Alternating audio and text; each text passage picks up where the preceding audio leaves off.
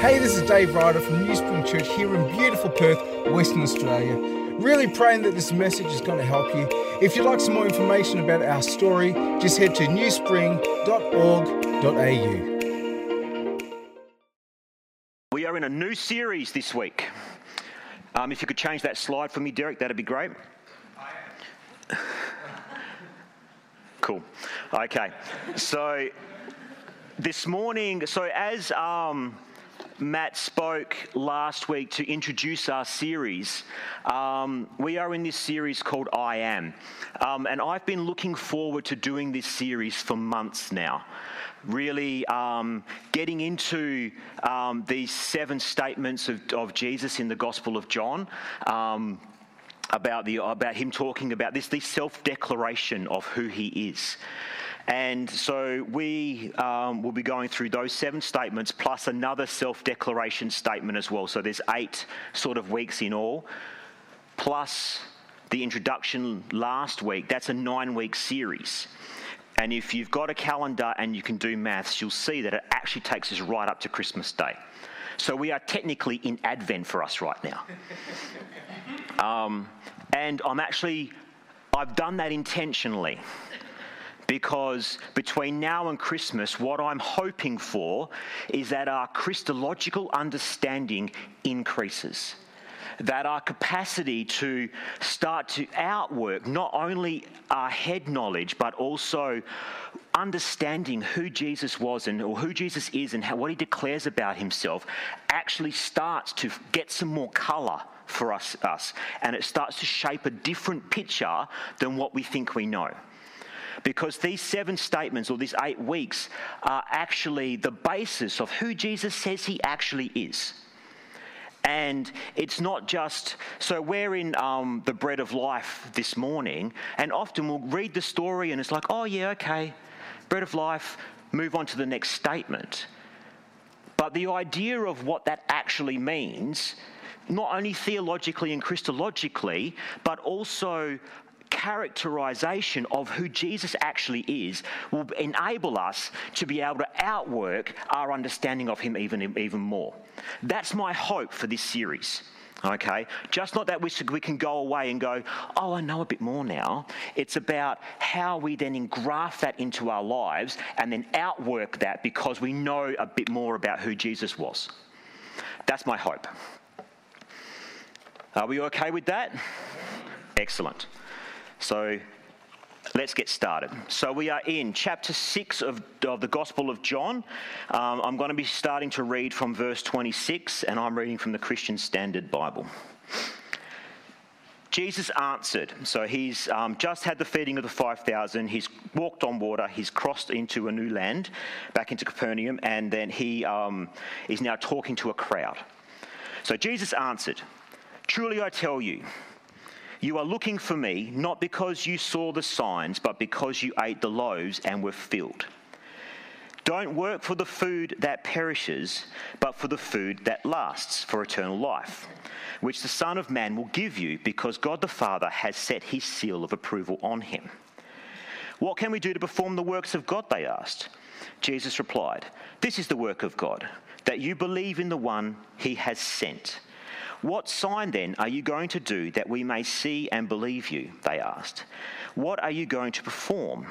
Our ancestors ate the manna in the wilderness, just as it is written, He gave them bread from heaven to eat.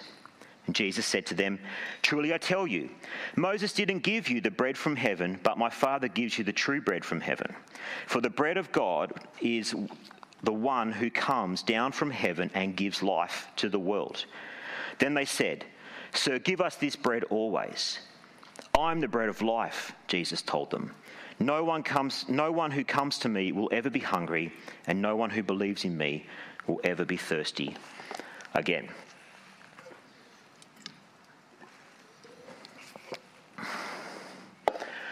Who here watches the show The Amazing Race? Anybody?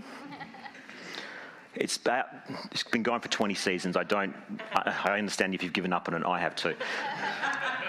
so, who actually has watched it in the past and understands what this show, The Amazing Race, is? Okay, most people. For those of you who don't, You don't need to go and watch it, but that's fine. Um, I don't anymore. And so let me just briefly fill you in on what the Amazing Race is. So the Amazing Race is technically just it's a race around the world. Okay, so groups of contestants in pairs start a location somewhere in the world, um, and then they have to race to different checkpoints or check-in points around the globe and they have to fill, they have to do a whole bunch of different tasks and they, a whole bunch of different stuff um, that they have to sort of get, and then they, then they have to then check in on a regular basis. And the last people who check in at each checkpoint usually get eliminated, and then the last people end up winning. And it's the same formula, so it gets pretty boring after a while. But what I always found funny that when I used to watch The Amazing Race, was that there were these contestants flying around the world, literally and figuratively, and they were going to these amazing places, these exotic locations, these bucket list locations where people go, before I die, I must go there. And they are literally going, oh, oh getting, a, getting a clue, and then they're gone. And I would suggest if you ask most of them, after the race, they wouldn't be able to remember half the places that they'd been to, let alone what, what was going on there. And so the thing is, they weren't focused on the location, they were focused on the race and then getting to the next place. The goal of the contestants was not the end in and of itself. The goal of the contestants was to find the next clue, do the next task, and get to the next checkpoint. And so our passage today is a bit like the amazing race. If we're not careful, we can end up either like the crowd in the passage or like the contestants in the amazing race and be so focused on the minute detail that we actually miss the majesty of the location. So it's important that even though we're going through the detail of what's going on and the Old Testament stuff that feeds into this, the idea that we get lost in the detail of it and forget the location and the majesty of what Jesus is actually telling us is really, really important that we don't miss the point. That we don't go through somewhere amazing and realize that we've missed it. So the thing is, in order to get a full picture of what Jesus in this passage was saying about himself, um, he says it in the context of feeding of the 5,000. And so we know the story, it's in most of the Gospels. And so we read over the feeding of the 5,000 and we don't really understand what's going on there. Now, I'm not going to go into detail about the feeding of the 5,000. Excuse me. The only thing I'm going to talk about is from John chapter 6, verse 4, tells us that the feeding of the 5,000 took place during Passover time. Now, that doesn't mean much to us nowadays. It's just a thing in the detail that we completely read over. I know I did before I actually started looking at it. But the thing is, the gospel writer John is actually giving us some really specific information that we need to know in order to grasp the concept of what's actually happening here in this whole passage. So now we need to talk about the Exodus and the Passover, so to make sure that we're all on the same page. So now, if I was to ask you what some of the most important historical events in history are that have shaped um, nations, you could probably name a few. You know, the French Revolution, the Russian Revolution, the Long March, um, for Muslims, it would be Muhammad's revelations. For Christians, it's the life, death, and resurrection of Jesus. For the Israelites, for the Jews, it's the Exodus. The Exodus is the event that shaped the Jewish people. It is central to their understanding of who they are as a people. They were slaves in Egypt. Um, just in case you are not aware of what the Exodus was, the, the, in the, the, at the end of the book of Genesis, we see that the people go into um, Egypt and several, and then from the uh, book of Exodus at the start, they're now slaves. Um, Moses is called by God to confront Pharaoh to free the Israelites. Pharaoh wouldn't, obviously, and so God rained down 10 plagues. Um, and the final plague being the death of every firstborn. The only way to escape the final plague was to sacrifice a lamb and paint the lamb's blood on your doorframe, and then the Spirit of God would pass over that house and not kill the inhabitants. Now, the people were finally released from their bondage, and the Lord, through Moses, parted the Red Sea and helped them escape. We often refer that Moses parted the Red Sea. I would suggest it was an act of God. and then they travelled through the wilderness for 40 years, which in their language is a generation. So every one of the single, every single one of the Israelites, I think except for three or two, that passed out of Egypt into the wilderness, all of them died. The whole generation. So then, when they went into the promised land eventually, it was a whole new generation of Israelites who went in to the promised land.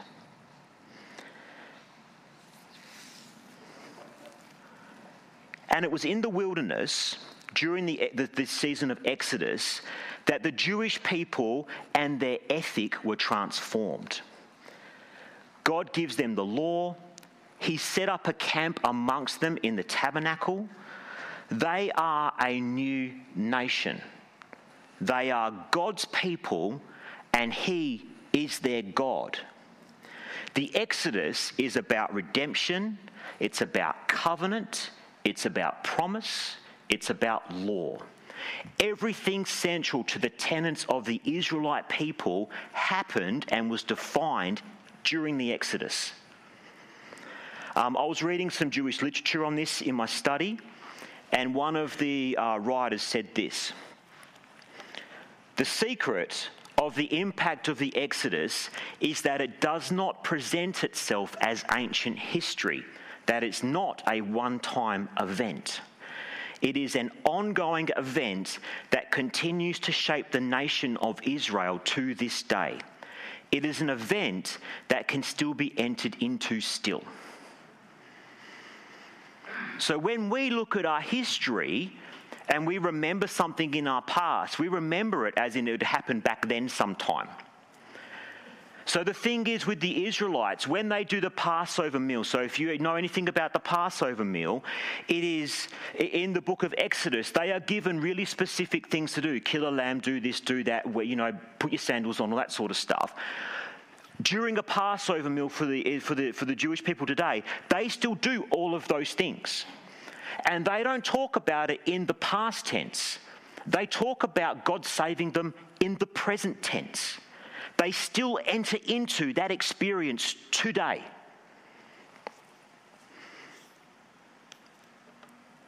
And so when we start to look back in um, the Gospel of John, John mentions the Passover three times. And that's one of the reasons why we think that Jesus had three years of earthly ministry before he was crucified, is because John notes that there were three Passovers. And each time that John mentions those three Passovers, he wants us to understand something. Um, and what the gospel writer is doing is that in those three events, he's taking whatever's happening, he's redefining it, and then Jesus is then applying that new redefined meaning to himself. Okay, let me let's go through a couple of them. So the first one, when Jesus, oh, so when John mentions the Passover, is in the cleansing of the temple in chapter 2, verse 13. um, it, it says, The Jewish Passover was near, so Jesus went up to the Jerusalem. Now, the people were treating the temple as a marketplace, they were treating it as a trading hall.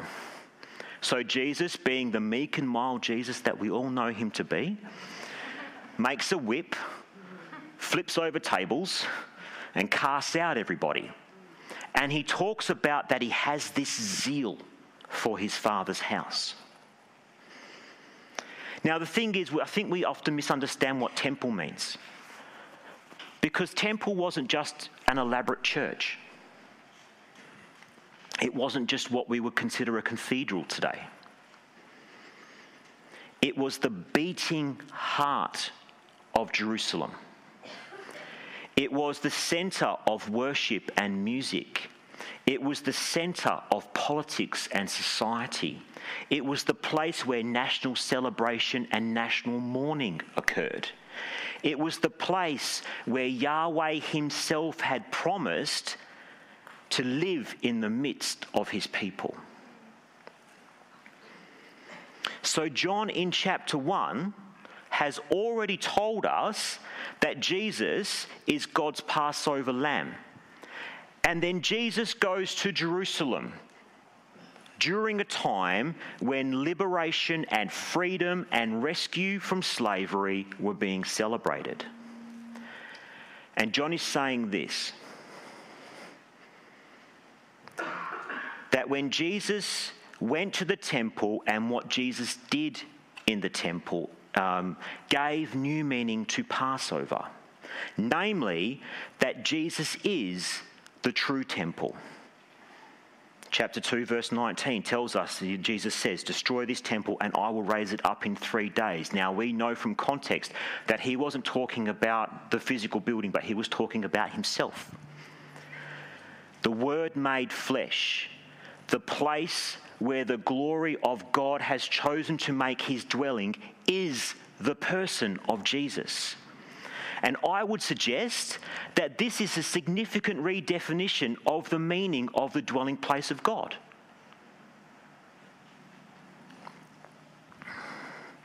Now, the second one is the feeding of the 5,000, and we will get to that because that's our passage this morning. But the third time, um, when John talks about the Passover, is when Jesus enters Jerusalem for the last time. And it's so important that John actually mentions it three times um, chapter 11, verse 55, chapter 12, verse 1, and chapter 13, verse 1. Now, throughout the entire Gospel of John, Jesus has spoken of his own death and resurrection, and he has declared that the Son of Man will be lifted up, and anyone who believes in him will have eternal life. He has spoken of giving his own flesh for the life of the world, and of the shepherd giving his life to save his sheep. So Jesus enters Jerusalem for the last time during Passover, where the lambs were killed to celebrate God's promise of freedom. And John here is pointing to more than the events of just this week. He is pointing to events in all of eternity. What it means to be liberated from slavery, and that Jesus is the sacrificial lamb complete redefinition of what Passover means. Jesus is the new temple, Jesus is the new sacrificial lamb.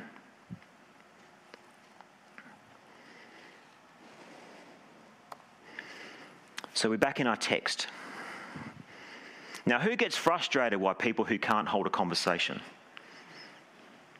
No one? Everyone's happy with people who can't hold a conversation?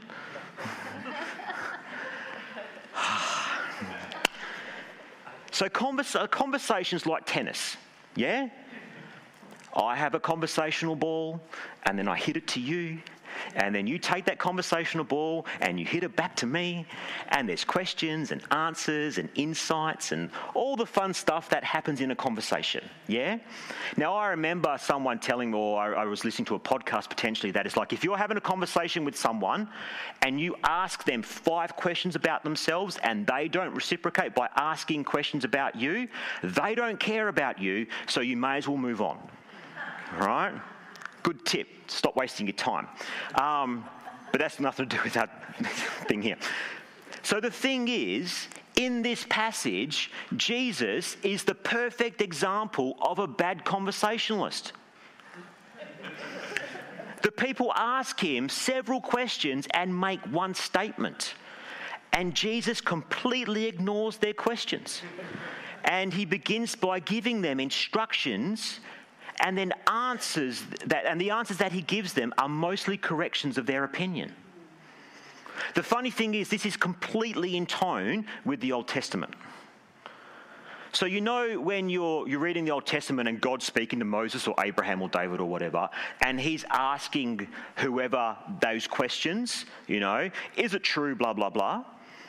The thing is, God isn't asking those questions because God actually needs an answer.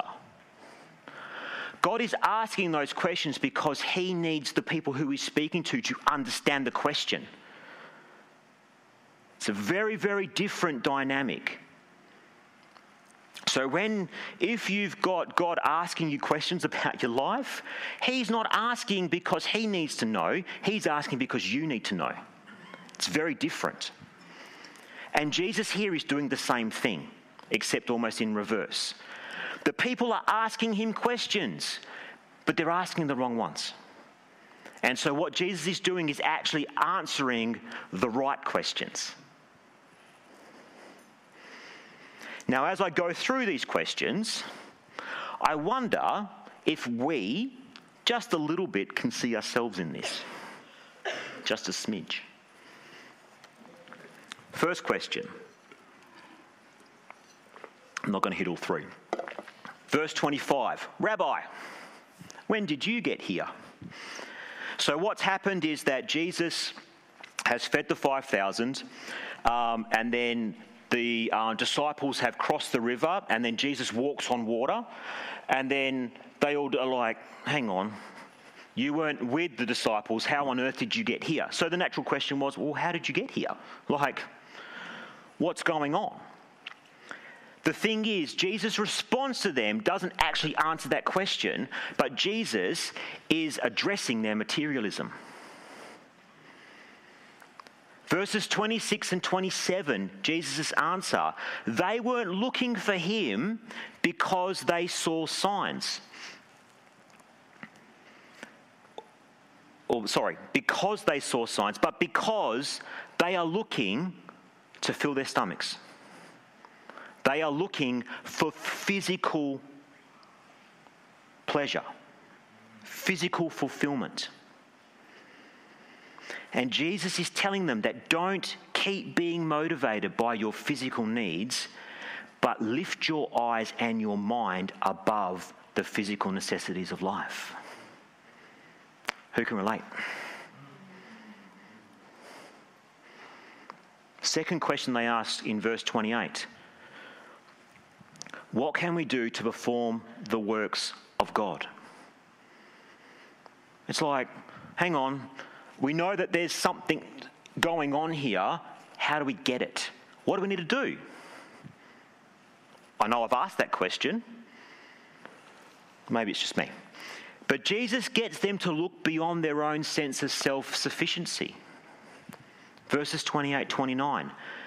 They want to know how to do the works of God. And from their question, they seem pretty sure that if they wished, they were capable of doing the works of God. Who here, hands up if you think that you go, you can go to God, I got it. Don't worry about it. What do I need to do to save myself? That's right. Anyone? Andrew, was that a, a, a subliminal scratch? No? Jesus directs them to the gift of God that could only be obtained through faith in Him.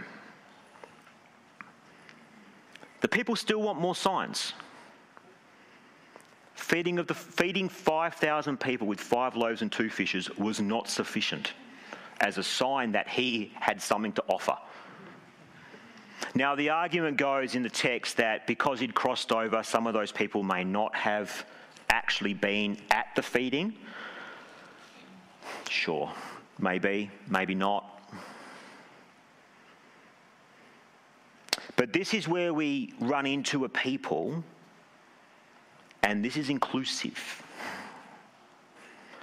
This is where we run into a people where minds are so locked into a way of thinking that we actually can't perceive what's happening in front of them. They are attempting to evaluate Jesus against the ministry of Moses, who had provided manna for their ancestors in the wilderness during the Exodus. Now remember, the Exodus is not a one time event, it is something still to be entered into all the time. And the Jewish expectation was that when Messiah came, he would renew the miracle of manna. That the people would be comfortably filled with loaves.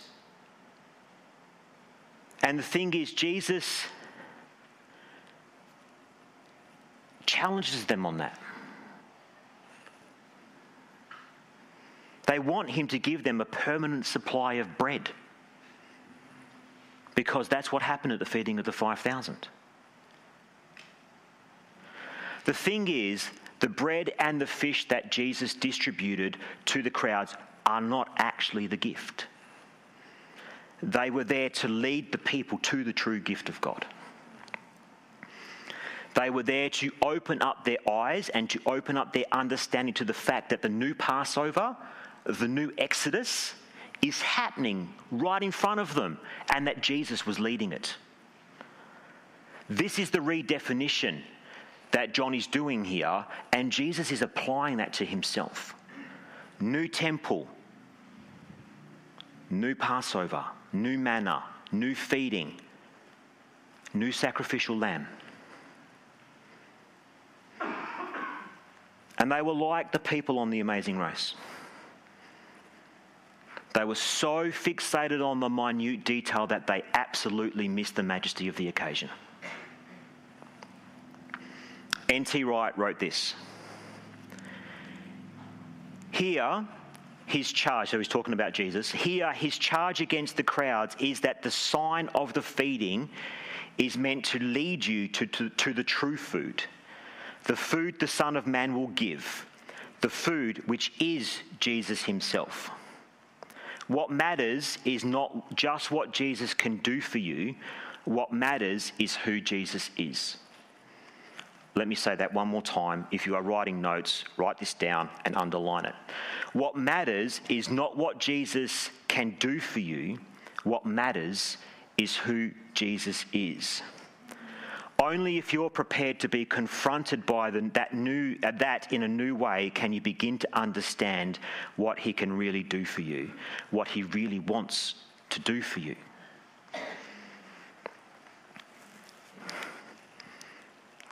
So I'm the bread of life. What does that even mean? Verse 33 tells us that the bread of God is the one who comes down from heaven and gives life to the world. So, what is Jesus self disclosing here? He's self disclosing this that he is the one described in John chapter 1, verse 1. That he is the Word. That he is the one who comes from the Father into the world to accomplish his purpose. In this case, the emphasis is on nourishment. Until they recognize who Jesus really is, they may be fed with bread and fish, but there is a deep hunger inside them which will never ever be satisfied. Deuteronomy chapter 8, verses 2 and 3. Remember that the Lord your God led you on the entire journey these 40 years in the wilderness, so that he might humble you and test you to know what is in your heart, whether or not you would keep his commands. He humbled you by letting you go hungry. Then he gave you manna to eat, which you and your ancestors has, had not known, so that you might learn that man does not live on bread alone, but on every word that comes from the mouth of the Lord. Even back during the Exodus, the people misunderstood what was actually happening. It was all about that physical consumption of food. I would suggest, I've been to the Sinai Peninsula, there is not a tree. It is a horrible place. I can't imagine living there for a generation.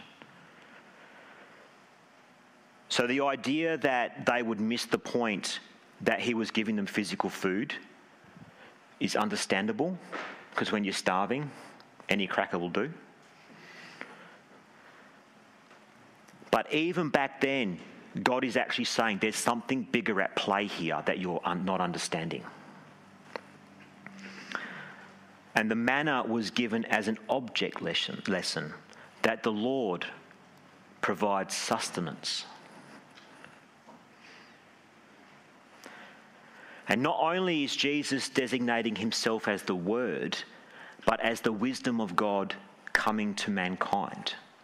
He is the fulfillment of the law which was given at Mount Sinai, and He is the giver of life both now and in the age to come. Jesus Himself is the food, the sustenance that nourishes spiritual life. And it is only from this bread that humanity really obtains life. It is only Jesus that can provide sanctification status, and satisfaction for the human desire of life. Only Jesus.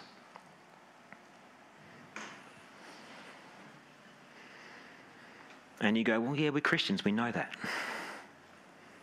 I said a prayer once. Let's be reminded again that it is Jesus that we are constantly going back to. And the thing is, the people expect the same thing. In verse 34, they ask, it's like when, they, when he talks about the bread of heaven, it's like, give it to us again and again. Again and again and again. But Jesus insists that he who comes will never go hungry. It's not unlike John chapter 13, verse 9 and 10, that the person who has been washed by Jesus doesn't need another bath. Just need your feet washed again. So the hungry and thirsty person who comes to Jesus finds his hunger satisfied and his thirst quenched. Now, that doesn't mean that there's not a continual need for dependence on God or on Jesus for con- continued feeding upon Him. It doesn't mean that you're one and done. I said a prayer, now I can go and live my life. That is not what Jesus is saying. It does mean that there is no longer that core emptiness that the initial encounter with Jesus has now met. And we, of all people, should know what that feels like. That there's this satisfaction inside that you actually don't need to go find looking for love in relationships or in your work or in money or in the definition of whatever the world is now telling us that's important. Um, our satisfaction in and of ourselves is completely beyond that, or it should be.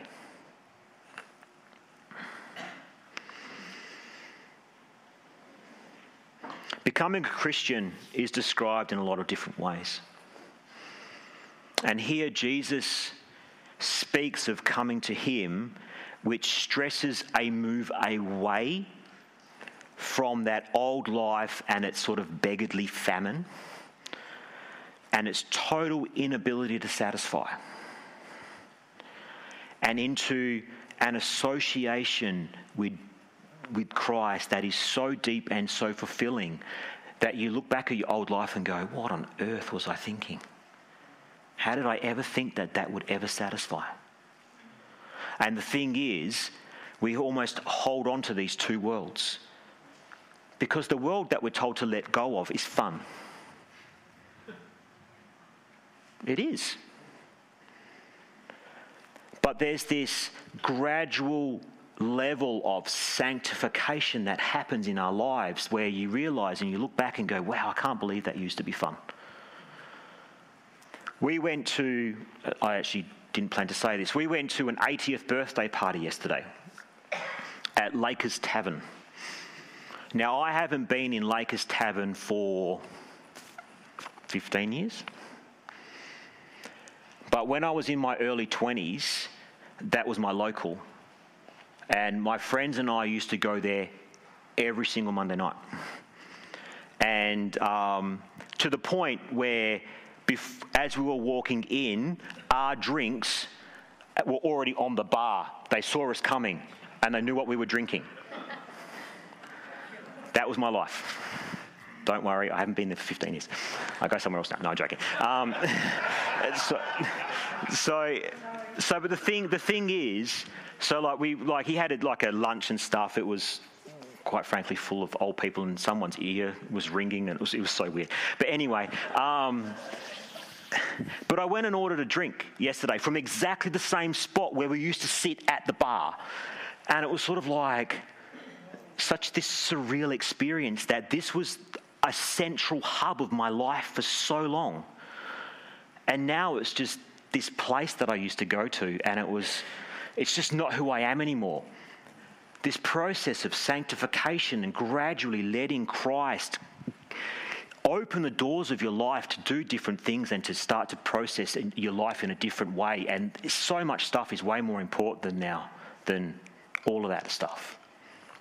Not saying having a drink with friends is unimportant, but all I'm saying is that used to be the be all and end all of my world. I used to spend my entire wage every single week on alcohol. And then the week that I had to have my car payment, a few here and there, because my car payment took up my whole wage. That's life, man. But not anymore. Life changes, sanctification happens, decisions happen that actually reorientate your life to something. This is what Jesus is talking about here.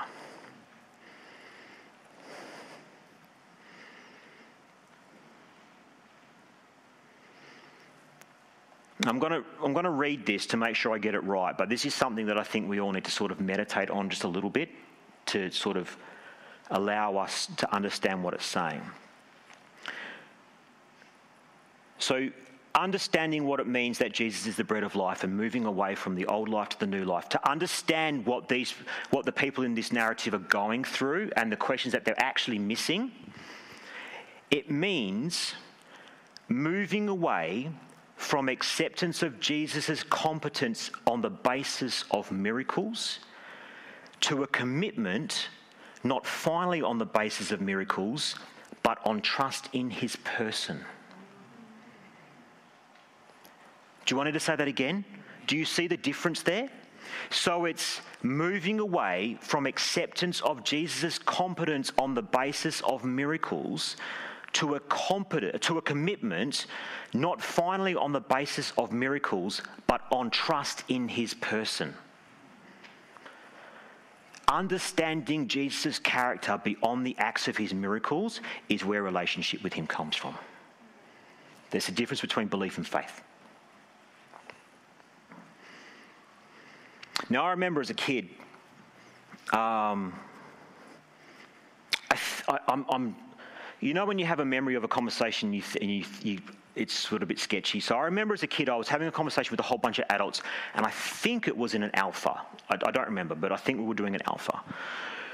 And um, we were talking about eating food that satisfies. And I remember one person saying that it doesn't matter what they eat, but it, if they don't eat potatoes, then it doesn't feel like a full meal for them.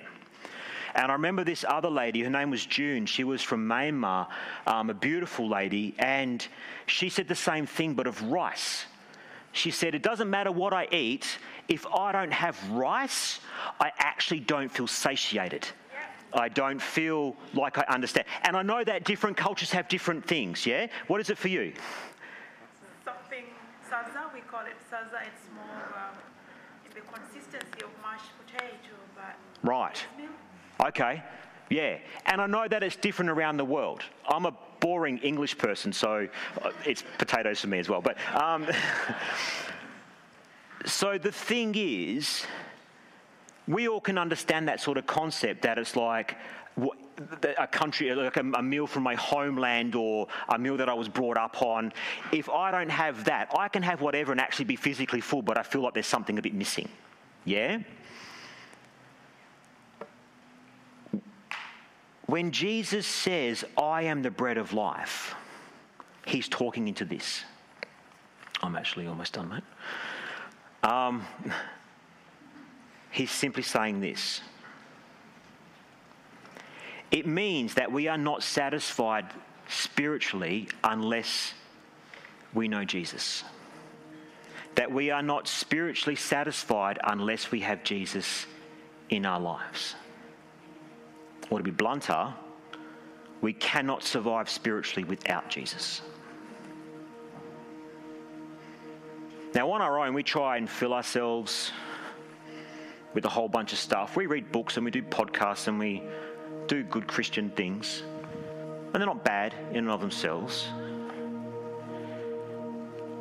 But all of those things ultimately cannot and will not satisfy who we are. Only Jesus can do that.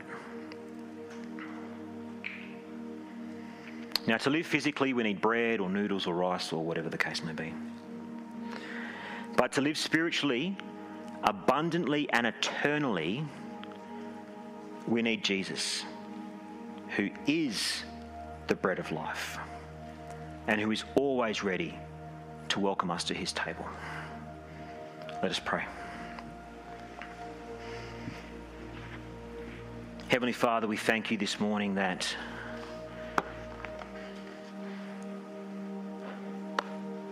you are so ready and so willing to satisfy our deepest hunger and our deepest need in your Lord. Heavenly Father, I pray this morning that we are able to get over ourselves, our own focus on the physical and what we can see and what we can touch and what we can taste, Lord, to understand that there is a greater calling on our lives, that there is a deeper understanding of you and who you are. Heavenly Father, I pray that this morning that this revelation that you are the bread of life, that it, it doesn't just stay as sort of head knowledge that we understand something more about you, Lord, but it actually helps us to shift towards you, to rely more upon you, to give our lives more to you. Heavenly Father, you are bigger than our problems. Father, help us to understand you more that we can actually trust you with them. Father, I pray for those this morning, Lord, that are feeling on the outer with you, that feel that there's this glass ceiling in between them and heaven, Lord, that they're able to see that you are right there that you comfort people this morning. Heavenly Father, I pray for an abundance of your presence and abundance of your grace here this morning. I pray that as um, your spirit flows here this morning, Lord, that you speak to people where they're at as only you can do. And that as you begin to transform our lives, Lord, into something closer that resembles who you are. that you do so only as you can do with love and grace. In your mighty name I pray. Amen.